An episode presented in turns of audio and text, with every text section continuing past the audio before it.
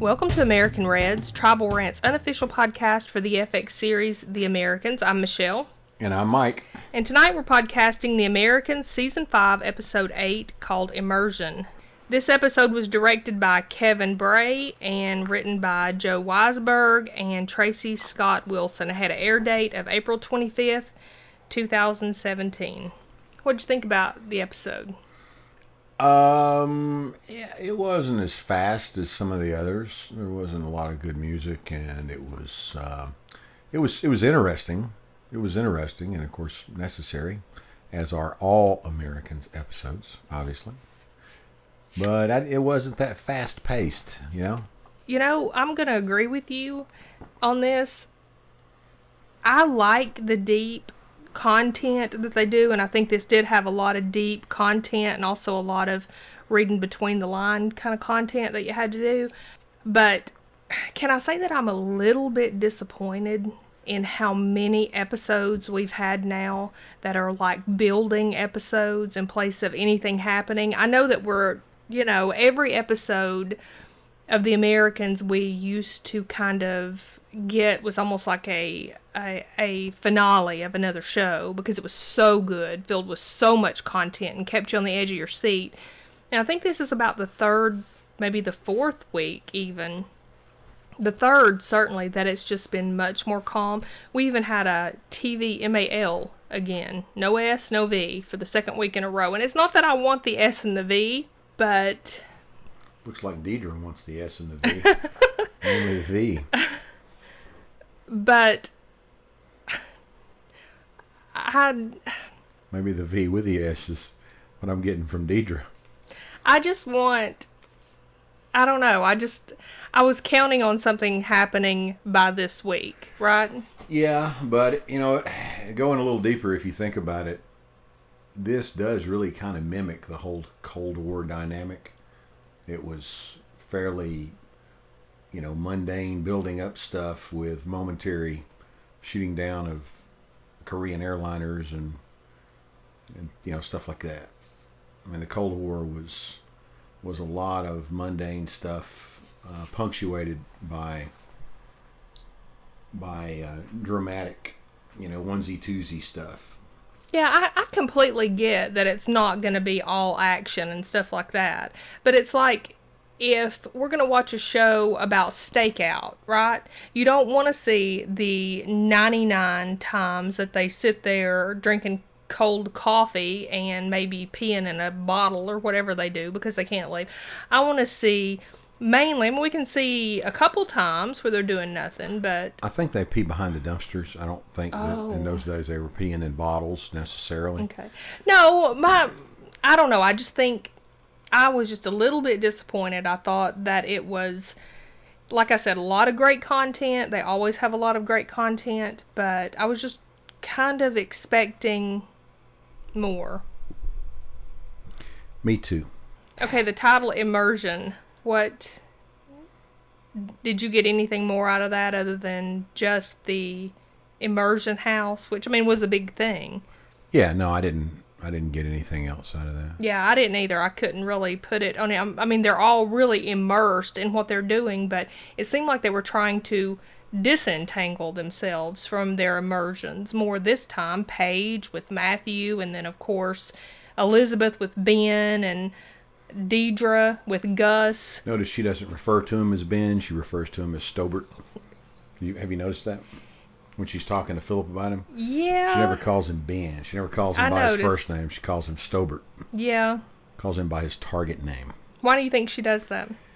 Uh, maybe just as a involuntary reflex, telling Philip that you know it's all just a job, and making Yeah. sure he understands that she's not really into Ben. She's targeting Stobert. Well, that's kind of what she's always done with people, right? Is use their last name, but something feels kind of off about this. It could be nothing more than the fact that you and I call him Ben, but it feels like it almost feels disingenuous of her to call him Stobert because could you tell in this episode, did you get the same feeling that I did about how much she actually likes him? No, She likes this guy. I think she really likes him. I didn't get that. And I think that she, part of her not wanting to go there, which we'll touch on in a little bit, I think that was as much her feelings being hurt by what she saw with him last time. I don't think that at all. I completely do. I completely think that. I mean, I guess we'll see how it plays out, but I think she's into Tai Chi though. Well, see, she even likes that. She even likes that. She likes the things he's taught her. I think she involuntarily feels closer to him than she wants to feel. Okay. She seems a little bit softer to me. This is why we have a podcast so we can flesh these things out. And Philip, what's going on with Philip? What is He- going on? He's gotten in touch with his est side. No. And he's just This he's- isn't an est thing. He's just he's moody. He's hateful. He's giving ugly looks and sidelo- side sideways glances and I know it. He's annoyed. That was hilarious. We'll talk about that when we get there. He's annoyed all the time. He's not happy. It doesn't seem like with anything. I mean, he sure he's annoyed. He's got somebody that's you know not the most. They don't they don't make Deidre into the most attractive character, and she broke up with him. You I'm think sure he's a a- little stung by that? I'm sure she's a very lovely person outside this um, television show, but they've done their best to make her as as um, uh, oh I don't know uh, what would you call her stoic. Uh, Well, they've uh, made her kind of homely. Something like that. Yeah, she's kind of homely. I have a pretty severe distaste for Deidre right now. Anyway, we'll we'll get into all this. Are you ready to get started? We have I've been ready chatted started. Yeah. forever. Okay. Again, this episode, we start right where we left off last time. Right? I mean, not in the same room, but basically, we start off with Philip driving home from I- Gabriel's. I like that better than two years have passed. Uh, yeah, right. I like it. I like it when they take up where they left off. Okay, I have a man question for you. I'll do my best without incriminating myself or my fraternity brothers. Why does he sometimes park that Mustang in the garage and sometimes he parks it in the driveway? First, first issue first. It's not a Mustang. It's a Camaro. Oh, sorry. So you did have a main question for me. Now, let's get to the question. sorry, I actually knew that. Sorry. That is a badass Camaro, not a Mustang. well, Mustangs are badass too. Mustangs are okay. Mustangs, I have a, I have one in the garage, an '89 Fox body, 5.0 five speed, and it is sweet, sweet, sweet convertible. But it's not a Camaro. Okay. Anyway, why does he sometimes park in the garage and why does sometimes he park outside? Do you know? Um, I I mean, it's his house. I don't know. I mean, Isn't that weird though? I no, mean, their garage sometimes is I like. park in the garage, and sometimes I park in the driveway. Well, you only do that if there's something else in the garage that you can't park in the garage. No, not necessarily. I just thought that was kind of weird. Sometimes I just got to be me, and I just park where I want to park. Sometimes I park in the street. Sometimes I park in the yard. But we shouldn't really be talking about parking spots, should we? Why? Well, we got lots of important stuff. Oh, we do. Okay. Well, he goes in, he's real solemn. He goes upstairs and he starts talking to Elizabeth about that conversation he had with Gabriel. She's in bed, and Philip, you're right. He's he's moody. He's, I'm glad he's I'm glad he's leaving. How could he say that about That's Gabriel? Philip or uh, Elizabeth was shocked. She's what? Yeah, she's like, come on. Yeah, you don't mean that. And he said, yeah. And he doubles down. He said, yeah, I'm glad. He didn't. He didn't love us. That's exactly what he said. Yeah. Yeah. Yeah, you don't love me. You don't love me. Yeah. Um She's shocked. yeah, she's shocked. Well, it's I was shocked. He's worried about Paige here too, and he's worried about what Gabriel told him about his opinion about Paige's involvement in the whole thing. And uh, when he shares that with Elizabeth, she's a little taken aback. Right. Well, he admits to asking him about Renee and that Gabriel thinks he's losing it. And then he goes into that thing where he says Gabriel told him, like you said, Gabriel told him that Paige shouldn't be doing this. And Elizabeth's like, he told you that? And he said, yeah, Yeah, he just- did. It just came up. Elizabeth's not having any of it. And she's like, well, it'd be a great world if none of us had to do it, wouldn't it? You know. Right? Yeah, Miss. Yeah, she's she's very idealistic. And then quickly, we went into the intro this week. That's that was pretty quick, I think, or maybe I'm just used to Fargo now and how long it was to the intro. But They've done longer going into the intro segments with the Americans. Yeah, well, then we come back and Henry has friends. got his whole crew there. They're playing video games. He's got was that Atari? I don't. I don't know. I, The I was, little joysticks. I was never a video person.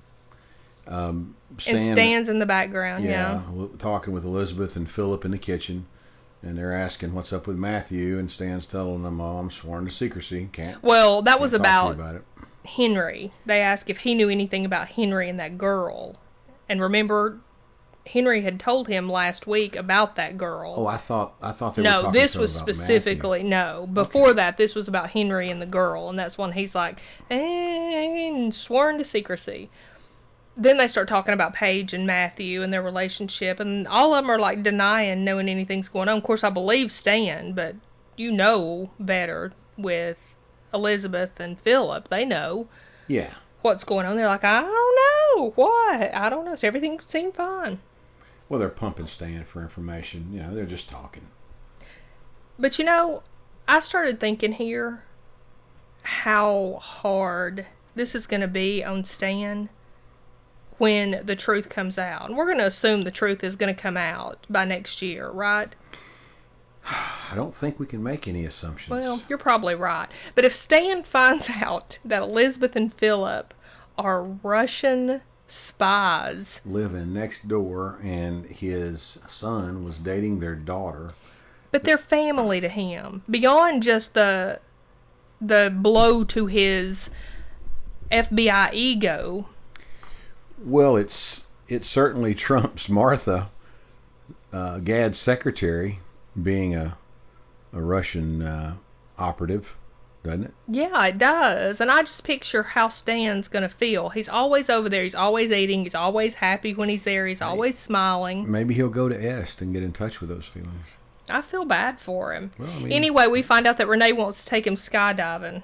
Maybe Renee is an assassin. Maybe she's not a Russian spy. Maybe she wants to, like, kill him. I think she's just a uh, thrill seeker. An adventurous girl. Yeah, she yes, an adventurous girl. Then we go to the scene where Oleg stopped in the hallway. Now, what do you think about that? Is Oleg not the smoothest dude through almost every circumstance? I mean, nothing rattles this guy outwardly. Have you noticed that? yes. He's just he just takes everything in stride.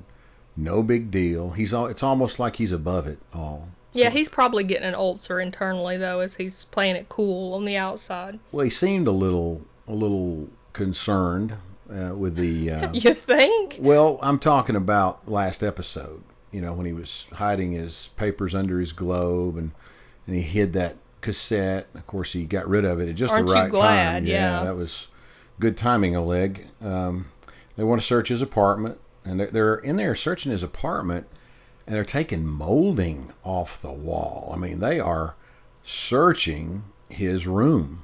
And of course, his dad, you know, when Major, whatever, you know, Major Ivan, whatever, the terrible comes in there and starts, uh, says he's going to search. You know, they're real respective of his dad because his dad's the minister or something, you know, high up in the Soviet uh, hierarchy.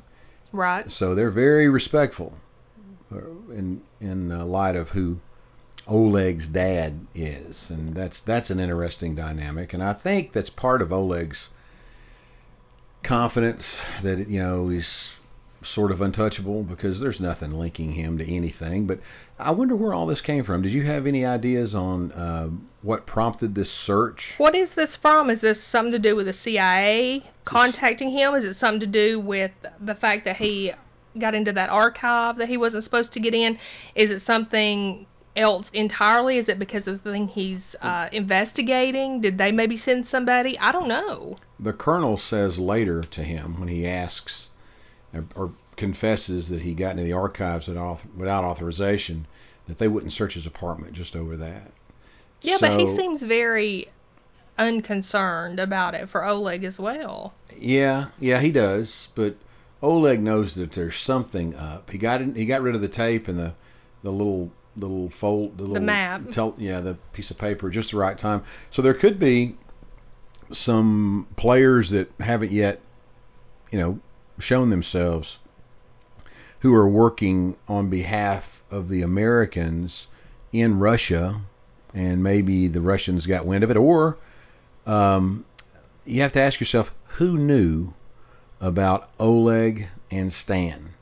Nobody knew about Oleg and Stan that they've shown us, except for the upper echelon of the FBI and the Justice Department. And he kind of hinted around, without using any names, I know this is a stretch, but he was kind of sharing some pillow talk with Renee.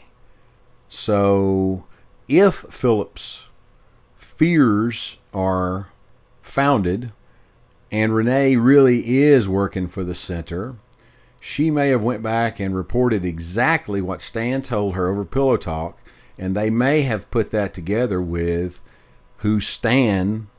Uh, maybe you know maybe they knew that he had contact with Oleg through somebody who we haven't seen yet. I mean, you, you just never know. It's such a web of you know of deception. You know, why can't you know where's the where's the Coke commercial? You know, I'd like to teach the world to sing in perfect harmony. Let's all just you know Rodney King. Let's all just get along, man. Let's quit spying on each other. Here, take my grain. Here, take my nukes. Let's all just let's all just kind of help each other out. He that's that that's quite the thought process. I didn't think anything nearly that far out. you have to wonder where where does this come from? It, it's coming from somewhere. It's coming from something, or there's- it could just be center paranoia. It could be like the colonel said because he had lived abroad and that's just what they do, but again he said that's not usually what they do. Remember As far as these searching. people who are in charge of the Soviet Union at this time. They all have some frame of reference regarding the old ways, the the immediate post-war Russia, the the Russia intelligence service that Gabriel worked for. So they've all got some kind of um, you know history and their roots are in that. So there's a little paranoia probably that permeates the entire organization just because of the the old guys in charge at the top. You know, kind of like the the old mafia bosses, and you got the new mafia soldiers. Probably the same the same dynamics playing itself out in their organization. I would. I'm just. I'm just. You know, guessing here. My theory. Well, Oleg's father certainly wasn't happy. Oleg's father doesn't look like anybody to be trifled with. Oleg's father looks like he might shoot you in the head at any time. But you brought up just a minute ago, you said Oleg has kind of been insulated against the rough stuff, And kind of colonel brought that up too. based upon his family. But we also have to remember that Oleg just found out all this stuff about his mother. And you know that has to at least put a crack in his armor, in his feelings of security, right? Probably also in um, superiority. Well, if they could do it to his mother, to his father's wife, what could they do to him? Right. I don't know. But the father wants to call and find out what was going on, who that was, and Oleg talks him out of it. He says, I guess he just doesn't want to stir the pot with it, right? Yeah, he just wants it all just to go away. It doesn't have anything to do with the fact that he didn't want his father to find out anything, does it? Do you It think? could. It certainly could. Who knows? We'll find out. Well, then we go to Evgheniya in the kitchen, and she's making like. Did you know what she was making? Supper, I think. No, she was making those little things. It looked kind of like pigs in a blanket or something, but that just may be my southernness coming out. It could have been something entirely different. But she's made them for the students, and of course, Elizabeth's there, and they're having their conversation, and she's not very nice to Alexi. Alexi comes in and wants. We find out why she's not. Well, we, we do nice. find out.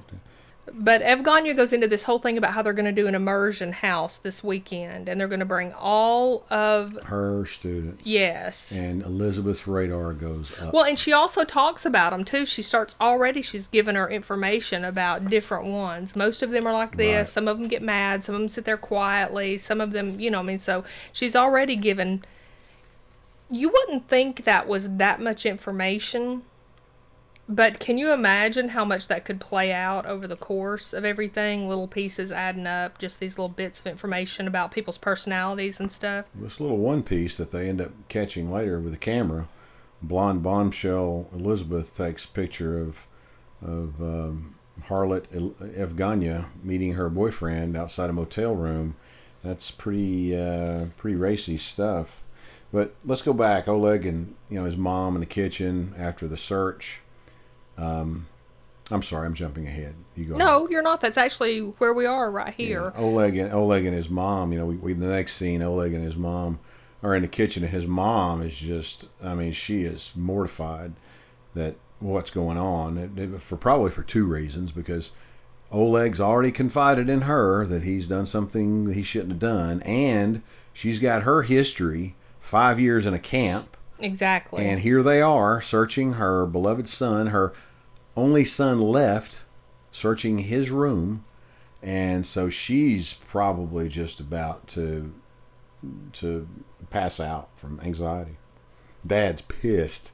Yeah. They're leaving. I mean, he's upset. And of course, here's cool Oleg, cool, calm, collected. Hey, look, you know. I don't think he actually is, though. I think that's a front because I don't think he would have went in and spoke to the colonel about it at all if. He's still he's cool when he's talking to the colonel. I mean, what can he do? Well, he can do nothing. He can say nothing and wait for them to come say something. Then we see Claudia. I oh, knew it. oh, it. Man, yeah, you did. You that was probably part of my disappointment in this episode. That they plugged Seriously. Claudia back in. Yes, couldn't we have had somebody different? I mean, after all that stuff with Claudia and Elizabeth and stuff like that, I would think they would have a very hard time ever trusting this woman. You would think that if they were going to put somebody in that kind of position with Philip and Elizabeth, that they'd put somebody that they could have trust with, right? You would think. I just I didn't I didn't like that specifically. But she's at the safe house and it just it feels cold to me. Philip and Elizabeth feel cold and she feels inauthentic.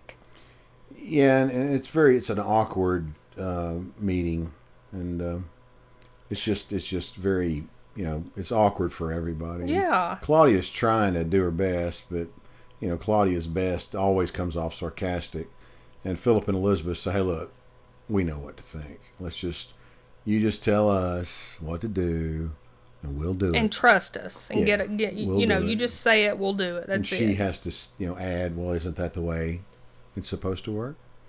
I thought what Philip said as they're on their way out was was pretty funny. I wonder what Claudia was doing when Gabriel was shooting people. That was funny. Yeah, that was yeah. a good that was a good thing. But but she asked them to keep on with Ben and Deidre until they're sure that this suite is what they were looking for and all that. And they bring her up to speed on Evgheniya and the uh, immersion house and all that. And this is where she asked them, can they handle that this weekend, this soon? And Philip says, no, my team's too small. And Elizabeth goes, yeah, they're they feel safe there. We'll handle it. And Philip gives her this sideways look, and he's like, okay. I mean, Philip's just, he doesn't seem happy to me. no, And then they go to leave, and she's like, Are you in a hurry? And I don't know, it was just, it, it was weird. I didn't feel like she was doing her best. I feel like she's playing the part. She was dissatisfied with the interaction. You could tell she wanted to, a warmer interaction, but I really honestly don't know what she expected. No, I don't either. And when they made that comment, when Phillips says, "Wonder what what Claudia was doing when Gabriel was shooting people back home," I made a note here. I said, "I have no idea why, but this cracked me up. I mean, I literally cracked up with it, and I it made me wonder what was Claudia doing That's a then." Great question. Thought it was a good question. Then we go to commercial, and it's Fargo. Fargo commercial. Did you see it? Did you get to see the commercials this time? Uh, I didn't. I, I went right through the commercials. Well, Fargo started last week and it was really good. Did you like it? I liked it. But there's only been one episode so far, so anybody that hadn't seen it, it'd be real easy for you to catch up. It comes back on tonight. It'll probably be on about the time we get this podcast out. It comes on Wednesday nights at 10, and Mike from West Coast Project and I do the Fargo podcast. And you guys that listen here obviously like smart TV, so hop on over and if you're already watching Fargo, check us out. And if you're not watching it yet, give it a watch and give us a listen and see what you think. See how that kind of plays out with you. And I'll put a link to that in the show notes so you'll know where it's at. It's at westcoastproject.com and stop in over there and say hello to us over there. So then we go to the scene with Elizabeth and Philip, and they're in the office, and this is where Elizabeth says she wants to cancel her trip with to see Ben. Does she say Ben or Stobert? I'm sure she says Stobert. I write Ben, but I'm sure she said Stobert. And Philip says, Well, is that smart? And she says, Ah, he's a laid back guy. Now, me as a female, what I'm hearing is, hurt my feelings.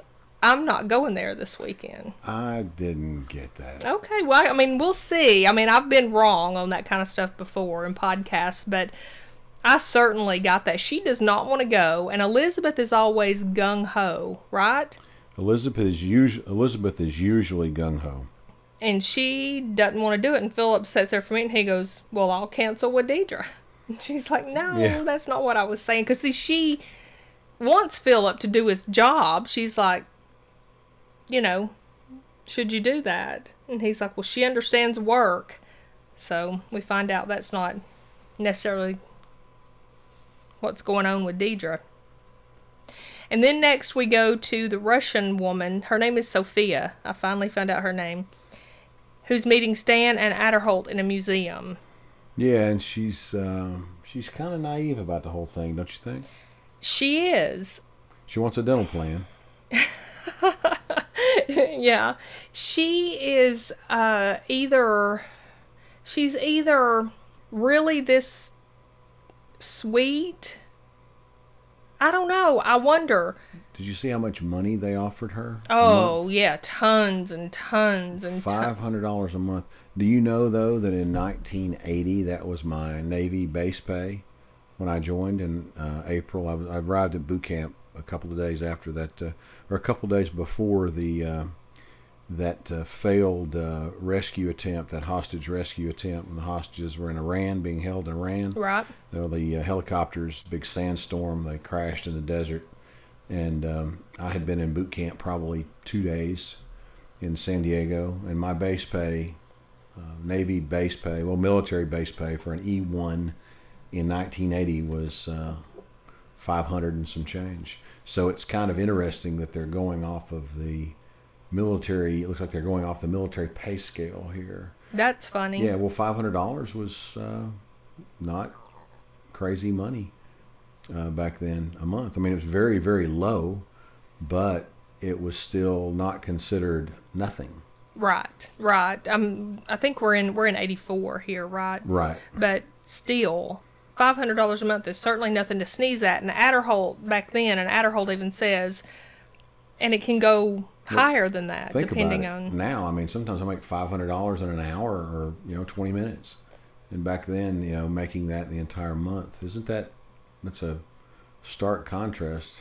It really is. Of course, back then you could also rent an apartment for three hundred and fifty dollars a Two month. hundred and fifty a month. Mm-hmm. So I mean, a lot of things have changed. We are dating ourselves. I know, Dang. and I had to walk five miles to school in the snow Can you pass me the Geritol over there? two warm potatoes in my hands I to keep know. me warm. And we played with dirt, and we liked it. Yep. But she's telling them that she's only doing this for her son and for a house. So I don't think she really gets the idea of how much a house cost if she wants to put up $250 a month toward a house.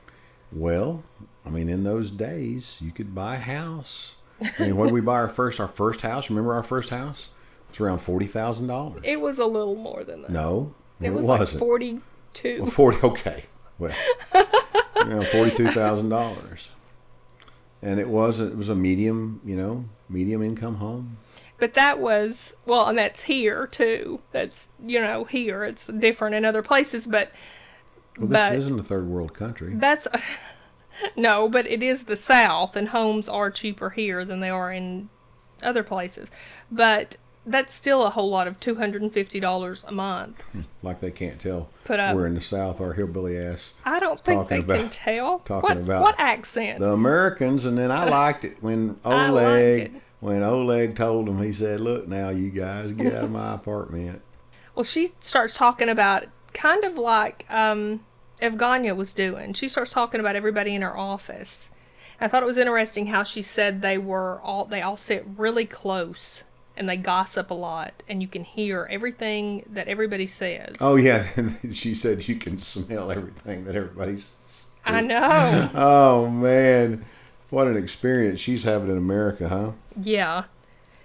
But they she goes on about a guy named Yuri and he is the GRU officer. He's the GRU officer, and did you? and nobody Up, likes him. did you look up the GRU? I didn't. Well, I did, and I have it here. The GRU officers, I think, are were commonly referred to by us as Russian political officers, and they were uh, the GRU was it was like a, a military intelligence service of the Russian Federation, and it was at the time uh, it's the largest uh, foreign intelligence agency uh, in Russia.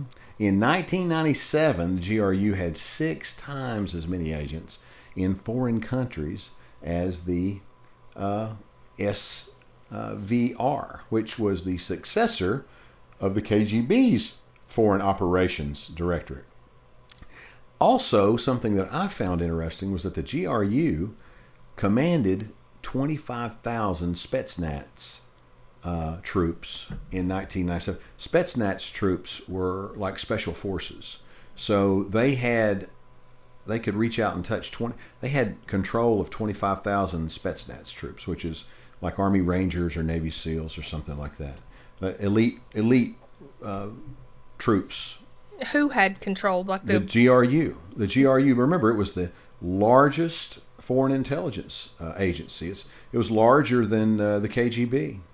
Um, it was created in 1918. It was, it, but then it was called, I think it was called uh, the RU, uh, Registration uh, Directorate, and um, it, it's, um, I think it's still, uh, I think it's still uh, in in in service. so this guy could have been.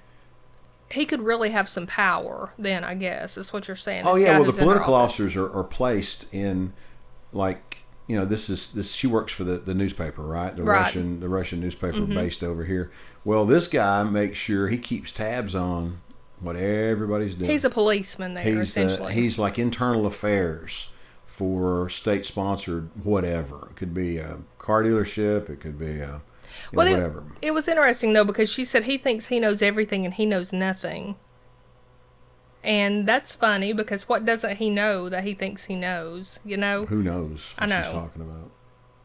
But they tease her back and tell her that every office has a oh, Yuri. Oh yeah, even the FBI has a has a Yuri. I thought that was funny. And then they seem to spend a lot of time trying to groom her in what she needs to say and what she doesn't need to say. Well, they're making sure she's prepared Right. for because they don't want you know they don't want to start grooming her. They're they're starting the grooming process now. They don't want to put all this work into her and have her go back and say, "So where'd you eat lunch?" And she you know just kind of breaks down. and says, I've been talking to two FBI agents, and, Right. and one of them's Stan, one of them's Adder Holton. Oh God, just arrest me now, and shoot me in the head. Well, then she brings up the favor she wants. Her teeth are She bothering She wants her her. teeth fixed. That's pitiful, isn't it? Did Yeah. that not strike you as very sad? And when they told her they would fix her teeth, she had an emotional reaction. And she was like, up to that point, she had no hope of getting her teeth fixed. right. But she was like, I will do a very good job for you. And I'm just thinking, you know, this is what it took.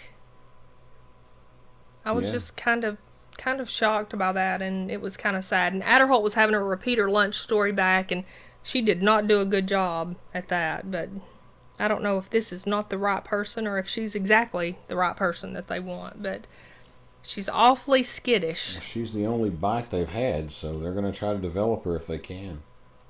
So Elizabeth calls Ben, and can you believe it? He was just thinking about her. And then he's always thinking about her. I believe the dude. That's what bothers me about this, probably. Well, you know, Elizabeth's thinking, how about that other bitch? You thinking about her too? Right. And I believe him when he's talking. I don't think she cares. I don't. I don't think. I think she cares. this is just a job. He's It just is not a job. Stobert. she would have went. Why didn't she go? Because she don't give. She don't care. No, that's not a reason not to go. If she didn't have any emotional attachment to him, she'd go do her job. It's not as important as it was. They've they've got the gouge on the wheat. They're gonna wait till the Uh, tests come back. I don't buy that. I don't buy it for a second. But she's like, yeah, sure you are. And he says he's always thinking about her. And she said she won't be able to come back for a few weeks, two or three weeks. He said he was really looking forward to it. I think he is something else. I think he is some kind of something, some spy, some double No. something. Yes, I think he is, and I think whatever he was doing with that girl was as mission oriented as what Brenda is doing with him. I don't. I don't think so. Okay, I do. And I even put a note here. She looks hurt. I think this is affecting her that she saw him with a woman. I also think she's jealous in a weird way of the fact that she feels like he's actually saving millions of her countrymen's lives, and that's what she wants to do. Well, that might be possible. That's her thing. That's what she always says, like to Paige and stuff like that. I'm so glad that I can do this for my country. I'm honored that I can do this for my country. And then here she sees Stobert Who's doing it? doing it. And so I think she's in awe of him because of that, but a little jealous too. But she practically brings it up at the end where she's saying she'd be a doctor if she wasn't doing this, but she'd do it in a third world country. Oh, I know. I mean, that's that's all. I mean, I, I don't I don't mean to mock, but but she's just she's a little too idealistic. Um, But we know that about her. We know that she is, I don't know if it's idealistic, but she certainly has her thought process on. service to others. And she really believes that as she's going about, She believes what she's doing is for the greater good, for sure. and as she goes about breaking people's backs Yep. in little butterfly laboratories, she thinks that that that is for the greater good when she's killing the old women that are in the mail robot factory in there in the middle of the shop, night. yeah. Yeah. I mean, she, she really believes that. The ends justify the means. Yeah, but not only that, because that's like a rationalization, but I think she believes that she is doing the kind of thing that she sees Ben doing, which is really shocking to her that people can have this kind of influence and impact on a whole nation and something as simple as what he's doing. And then we see Philip in his payphone talking to Deidre. Deidre, and she's breaking up with him. He's not assertive enough. She doesn't see it going any further, and he's just he just can't he can't believe it. It hurts his little baby feelings, don't you think? I don't know that it hurts his feelings more as much as he's just kind of miffed that she's breaking up with him. I think it hurts his pride. Only only in as much as as he can't get the job done. I don't care. I don't think he I don't think it's personal for him, or maybe it is. Well, I don't think it's necessarily personal for him, but if your job was to woo a woman, if that was your job, and you've been Mr. Casanova this whole time, I mean, you have women falling in love with you left and right, and then for whatever reason you can't get Deidre. I would be hopelessly ill-equipped for that job. What's so damn funny? She tells him she won't change her mind. He says, let's talk about it when I get there. And she's like, I'm not going to change my mind. I need someone more assertive. So then we go to Elizabeth and Paige ninjaing in the garage. Ninja training, and, and it's full on, man. And Paige is really coming along. Okay, yeah, I'm just going to have to call call on this because we are doing these episodes back to back, right? We're leaving one house, you know, I mean the the next episode is the same day or the same time. There has not been enough time for Elizabeth to be taking a bat and swinging it at Paige and her being able to have these kind of moves. It took us nine months to do seven Tai Chi walking moves, right? Well, we're in our fifties. Uh, you you can progress pretty fast. they would have had to spend a lot of time doing I don't this. know. I don't. I don't. I, don't thought that think was so. eh, a little much. But Paige is, even though we feel like she's progressing very, very rapidly, she wants to know when she's going to be able to defend herself. She's tired of feeling scared. And then this is where Elizabeth kind of pours her heart out to her and tells her what happened to her when she was 18. Well, that's the part of the wall they repaired after they got that fight in the garage with that guy, isn't it? And uh, yeah, I think that was actually episode one. I think is where we started. This was I can't remember his name. I can't believe I can't. But that they had the guy in the trunk of the car. Well, he had come over here. The, the the guy who had actually raped Elizabeth, they had ended up encountering him over here, Right. and they were supposed to kidnap him and do something. Return him or something. yeah, do something. They ended up killing him. yeah. But They did kill him, didn't they? I think they did. Yeah, I'm pretty sure they did. She says that Paige goes to hug her. She's Paige is crying and upset like you would be if somebody your mother told you something like that. And it's kind of funny too because we see we see all these like uh similarities, right? Because we see Oleg's mother and everything that happened to him that he found out. Now we see Paige finding out all the stuff that happened to her mother. But Elizabeth won't have anything to do with Paige's hug or anything because she didn't want that kind of tenderness associated with that. And she says that this is what caused her to train every day so that she didn't have to feel scared anymore. And she hasn't felt scared for a long time. Right. And I believe that. Oh yeah, no, Elizabeth is not scared of anything, especially Ben. And then we go to commercial and we come back. And this is where Oleg, we've really talked about this already a lot, but where he goes in to see the colonel. Yeah, and he comes clean with the colonel about what he what he did and what he thinks it might be, and the colonel kind of says, "Nah, it's probably not that," and and um, he says, "What uh, what was?" He tells his tells the colonel his mother and found out his mother had been in a camp. he wanted some information. He found out. Yeah, this is after the colonel specifically asked him, though. He didn't bring it up No. until he stopped him He when was- Oleg was on his way Yeah, out. Oleg was on his way out, and the colonel asked him what it she was in for, and he said sabotage, and colonel kind of scoffs and says, "Hey, in those days you could get charged with sabotage for taking a pencil from an office. It's totally different now than it was then." And think he puts Oleg's mind at ease a little bit about it, and then he points out to Oleg, um, or Oleg adds, "Well, she was pardoned," and he just smiles and says, "Well, you're lucky." You know, your dad Right. is who he is. Otherwise, I think he's implying that she wouldn't have been pardoned if his dad was not who he was. So I wonder if that gives Oleg any peace or if it doesn't give him any peace. Uh, maybe setting us up to uh, to get this whole thing. If they're if they're unhappy or suspicious of Oleg, they'll eventually drop it. Drop it probably because of the dad, quicker than they would if it were anybody else. Obviously, Well, then we see Elizabeth Tai Chiing.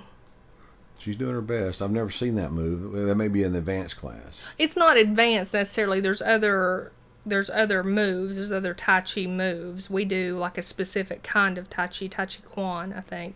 And the other there's there's other kinds, but I've never seen these specific moves either. I didn't know if it was real moves. I'm gonna give him the benefit of Well, the she's doing the setup right. You know, rolling the log and that kind of stuff. Right. But Philip wants to know what she's doing, and he says it looks like slow kung fu, and it kind of does, doesn't it? If you want a relaxing workout, you'd be surprised that it is a workout, you should definitely check check out Tai Chi. It is very relaxing, but at the same time, it's very taxing on your uh, your lower lower body. It's it's really really great workout. Hand-eye coordination, left brain, right brain, a lot of a lot of um, a lot of things, a lot of unnatural movements, different movements on one side of your body while attempting to do a, another move on the other side of your body. It's really, really good stuff. I would, I would recommend it to anybody listening. It's also very difficult to think about your worries or anything else You while you're doing concentrate on anything other than Tai Chi. Right. when you're when you're doing Tai Chi. And it they say it lowers blood pressure and all sorts of stuff because your mind just has to really focus on what you're doing. We're definitely fans of it. Yes. But this is where Philip And it does look like slow kung, kung fu. Yeah, it does. This is where Philip says Deidre broke up with me, and he kind of Yeah. sulks over to yeah, the bed. Yeah, he's looking off, and she's. he uh, wasn't aggressive enough. She tries to talk to him, and so Yeah, and come on. he's- okay. He's just he didn't want to talk about it. No, I know, but he's such a baby, and she's babying him. And I don't like that. There's something about that that's really annoying to me. She's this is a new thing for her. She normally doesn't baby Philip at all. no, but she was, wasn't she? a little, I think. So yeah. I don't think that it's necessarily a good thing. What was his reaction to it? It wasn't anything positive. He just gets more and more sulking and sullen and everything is he's you know, she's really choosing her words carefully and she's saying okay, this time it doesn't matter, but maybe, you know, the next time you might want to and he's like, "Well, I did the best I could." You know, I mean, he's Mhm. just like and we've talked about over the last few weeks that Philip is not doing the best Philip can in this relationship. no, it's half-hearted attempt for sure. At best, half hearted, maybe not even half. And I don't think Elizabeth wanted to do it either to begin with, with Ben. But you don't see her pulling back with it. You certainly see her doing her job, right? Yeah, certainly, yeah. but she brings up I think he thought she was talking about Martha because she says sometimes you're going to have to hurt people's feelings and that's when he said We're not all as attractive as you are, Elizabeth. well she starts talking about Est and how they teach him that feelings are the most important Yeah, thing I think she thinks that that makes people soft. yeah but what's her you know excuse why is she getting soft because she is She is. Uh, she's. She's. Her attitude has changed. Normally, she would have looked at Philip, I think, just, you know, a season or two ago when he did this, and she goes, What do you mean you blew it with her? You go tonight, get on a plane, get on a bus, drive your whatever Yeah, car. work it out, big boy. This Right. is the mission here. We've got the mission to think about. But she's We're like, trying to save lives, Right. like Stobert. But then she she tells him that about training with Paige, that Paige is still scared, and that she told Paige that she was raped. And I and I, I thought that was kind of profound because she said she wanted her to know that she wouldn't always be afraid. Yeah, So that was pretty good. it was a good interaction. We go to a commercial and we come back and that long scene with Evgheniya driving down the road, man, she has got a following, doesn't she? And doesn't even know it. Yeah, well, it's got the guy in the back. Uh, it's the the black guy that they've recruited to help him out, and then he peels off, and Philip takes his spot. And you know, That was a good disguise on Philip, Philip, too. yeah, kind of ruddy face and beard and lumberjack looking stuff, and a big old GMC uh, like a Blazer thing. Uh, they they're using some. They're they're very detail oriented when they in their use of vehicles. Uh, they do reuse the same vehicles over and over because sadly there's only so many cars left over from the 80s because that was the worst decade for vehicles. I mean, cars did not last. There was K cars and and some of these old Oldsmobiles and stuff that was just junk. I mean, you're lucky to get 100,000 miles out of them. We're not seeing a lot of like what what was it, a Fieros and stuff like that. No, well, there's not a lot left. I've got a couple of those down at the lot. Um, I'm going to put one of them back together. I'll take you for a ride when I do. Okay. Philip kind of looks like his, that's his Unabomber costume. He looks kind of like Okay. somebody who's been holed up in a in a cabin somewhere writing letters to the president or something. Well, I thought it was a good disguise for Elizabeth too, the blonde bombshell. oh bombshell. yeah, yeah. I thought I thought that was a great disguise for for Elizabeth. And then she follow, you know, they follow her to the motel. Philip We can't find get out- shot, and We find out Evgheniya's not going Yeah, to the immersion house, not right now anyway. no, well, some sort of immersion house, but it's not. The, Not what she said. It's not the immersion class with more than one person attending. Yeah, and uh, she, uh, blonde bombshell Elizabeth, gets the uh, gets the photographs that they need to do what they think they they're going to need to do to to uh, Evgheniya. So, well, not specifically to Evgheniya. They just want the guy. Right. That's who they want. Yeah, because he he may end up the CIA station chief. Is Right. what they're thinking. Right. But why would you go on the balcony? Uh, well, I mean, you know, I mean, if you're having an affair, balcony in the woods, nobody's around. She probably, you know, it's moment of passion. I can see it. ah, okay, I mean, she's not a Russian spy. Now the CIA guy, he should know better. okay. Well, then Stan and Aderholt are discussing the strategies on how to meet the Russian woman Sophia again. Yeah, and make it not, that won't look obvious. right, not obvious that she's actually meeting someone. And Stan said she looked pretty nervous. Now here Aderholt says, "Let's get her off the street." What does that mean? I don't know. I- Because I, normally when they say let's get them off the street, that means let's bring them in and we're going to relocate them or something. This isn't going to work. yeah, but they don't. They don't haven't used her enough to get her off the street. They're just developing her. They haven't gotten anything out of her yet. No, but if she still told them that she had spoken with them, that would be enough. Yeah, but um, she hasn't. So I think I think what they're I think what they're talking about is getting her off the street for the meeting. Right, meaning not meeting in parks and Right. open places and stuff like that. Okay, I wasn't sure about that. I was going to ask you about that. This is what I think. And then we come back and we see that Elizabeth is talking to Claudia about the S1S officer Bruce Tobner. And this is what Claudia is telling her is most likely going to be the deputy chief of the CIA in the Moscow station. Right. And that he's married and has two kids, and the center will probably want her back in Moscow, want Evgheniya back in Moscow with him, so that they can use this affair against him to blackmail him and get whatever they want. Right. She'll have more value back there. And Elizabeth's kind of uh, not making excuses, but she's explaining that that Evgheniya's still furious with Alexei and that her son isn't doing well and they'll talk to Tuan because they're close to the family now. And then Elizabeth asks Claudia where she's been. So she's kind of opening up to Claudia just a little bit, right? You know, Yeah. where have you been? Is Claudia lying? Because Claudia's not been back home. Claudia's been traipsing the streets of D.C., meeting Gabriel in parked cars and know.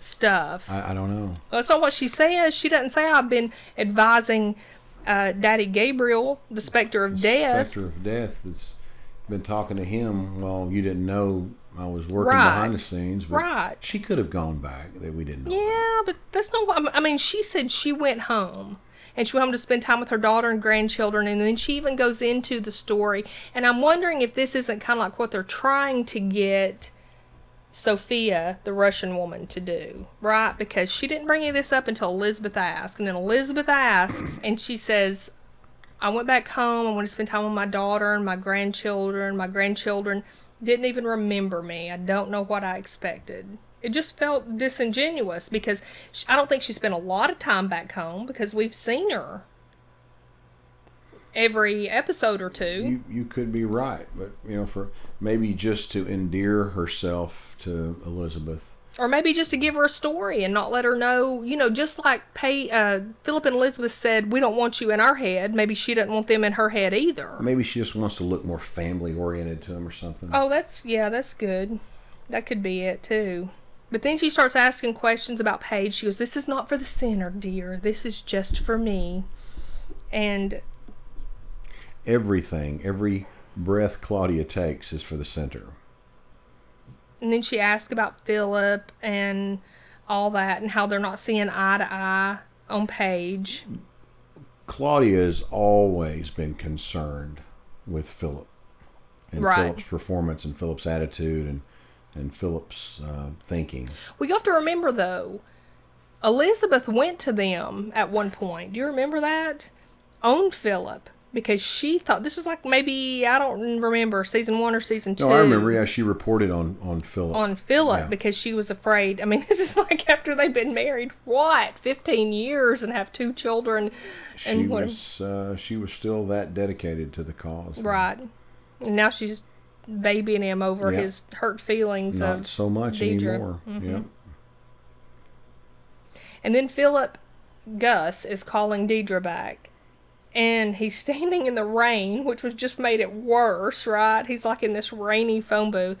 And he says he knows he didn't handle things perfectly, but he doesn't know how to say this, but I'm married and it's complicated. Things aren't going well. And she picks up. Yeah, I don't. I don't. You have to help me out. I'm asking you a Oh, question. Is that I mean, why is that like an attractive feature to a woman? Is messing with somebody and then she finds out they're married, and I would have thought that that would be like the the final straw.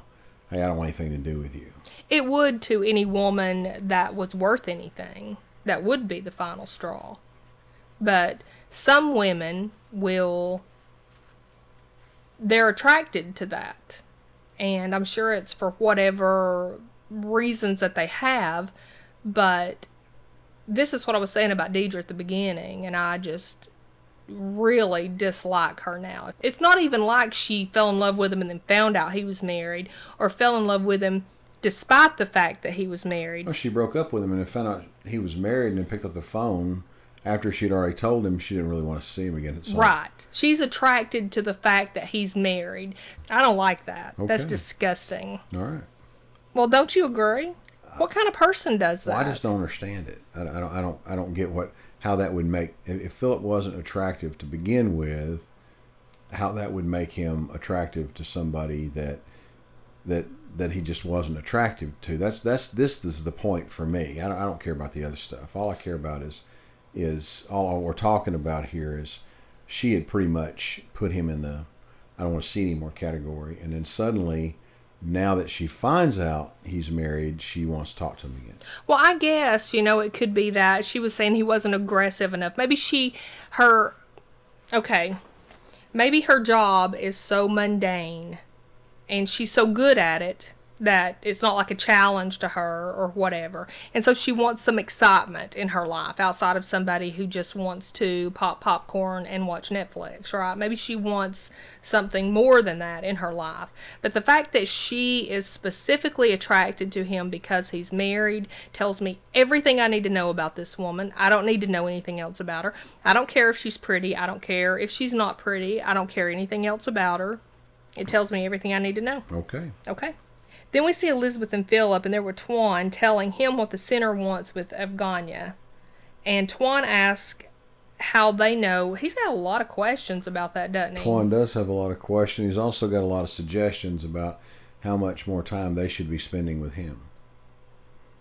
Yeah. What was that all about? I don't know, but he's very adamant about it.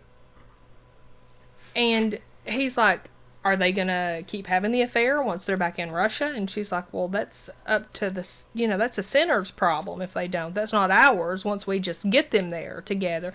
So they're talking about how to best get Evgheniya to want to go back home. And Tuan's going on about this group of this group at school that are really Bullying rough people, yeah. right? Pasha is Pasha the kid's name? Yeah, but one of them likes him, and he thinks he can get in with this group and then make it harder on Pasha because he's not spending time with Pasha and kind of maybe egg this group on, is how I took it, right? To bully Pasha. Right.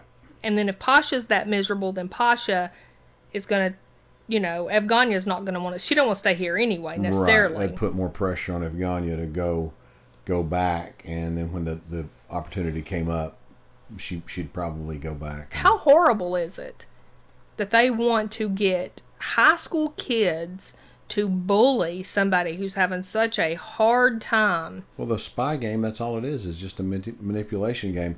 They're just they're just using any angle that they can. It's On the know, off chance that it might work, well, it's not. it could destroy his life. Yeah, but that's not their concern. Their concern is the the motherland. Well, but it's kind of Philip's concern. You can tell he does not like this plan. This is the this is the disconnect.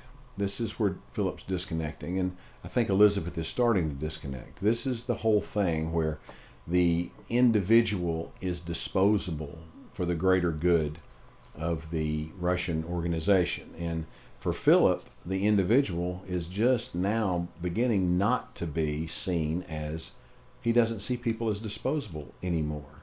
It, everything that he has to do to somebody that affects them, either violently or emotionally, affects him now. right, This is where he's getting. right. And I think Oleg may be getting to the same place uh, together with Stan.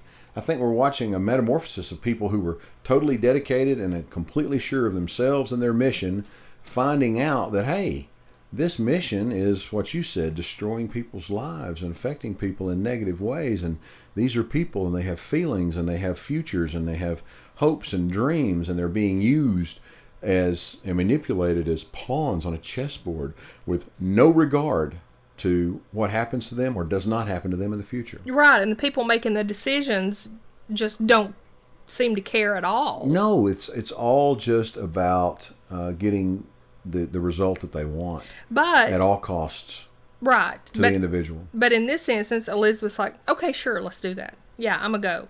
And again, Philip's looking at her like, Yeah. what's wrong with you? And did you think this was like as horrible a thing as I did? This is a horrible thing.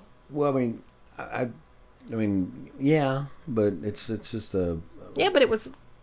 I understand that it's just, uh, you know, quote, air quote, just a manipulation, but what a horrible thing to do to a high school student. I just didn't like it. yeah. If they did it to a college student, it would be much better. Well, then we see Paige flipping the channels on the TV, and Elizabeth says, let's go for a walk, even though it's freezing. So they start walking. And they talk a little bit about Matthew, and Elizabeth points out, you know, I know it's not because Paige is like, yeah, he's just a, you know, just a boy. It's just silly. And Elizabeth's like, no, it wasn't. And it's not. It's not. These first relationships and stuff, they kind of, you know, they stick with you. You know, they mold yeah. some stuff.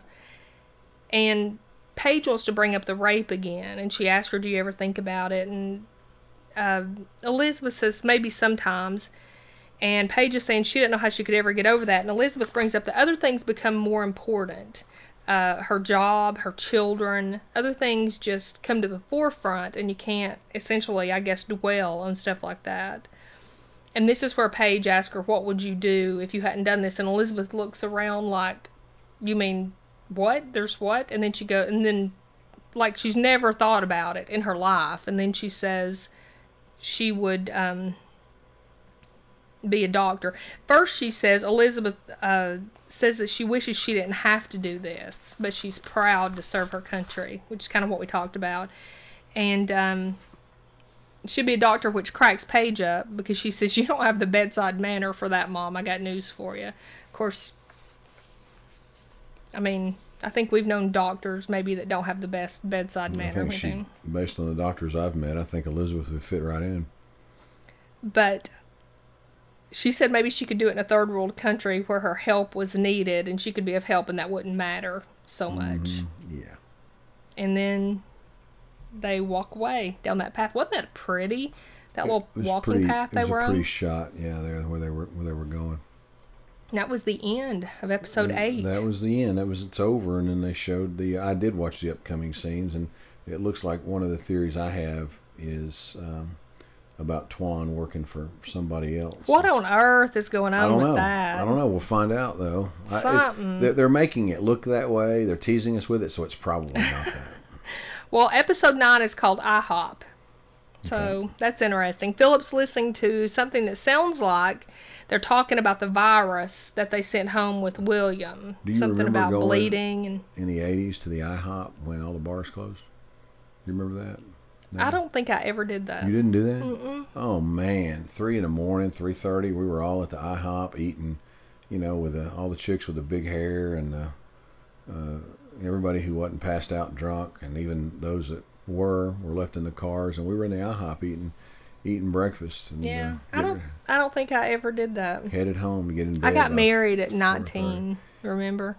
I don't remember that. Oh. I don't remember anything about that. I was at the IHOP. Remember? Well, then we see Wolf, and he's saying it might take years for them to get someone inside the KGB again to stand. So I don't know if he's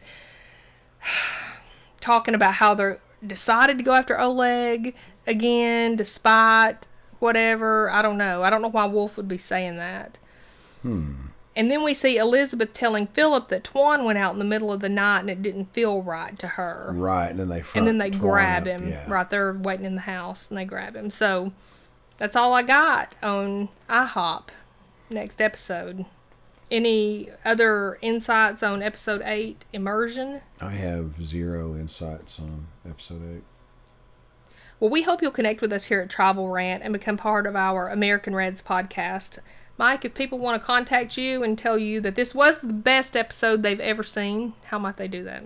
They can save their breath or it was a good episode. Since we've sat and talked about this, it was okay. I really there did a lot going on. like There it. Maybe a little At- more than I said. You can you can disagree with me or agree. or agree by uh, going to at Mike from TN on Twitter. And I'm at Michelle from TN. Also, you can find us on Facebook at facebook.com slash tribal rant.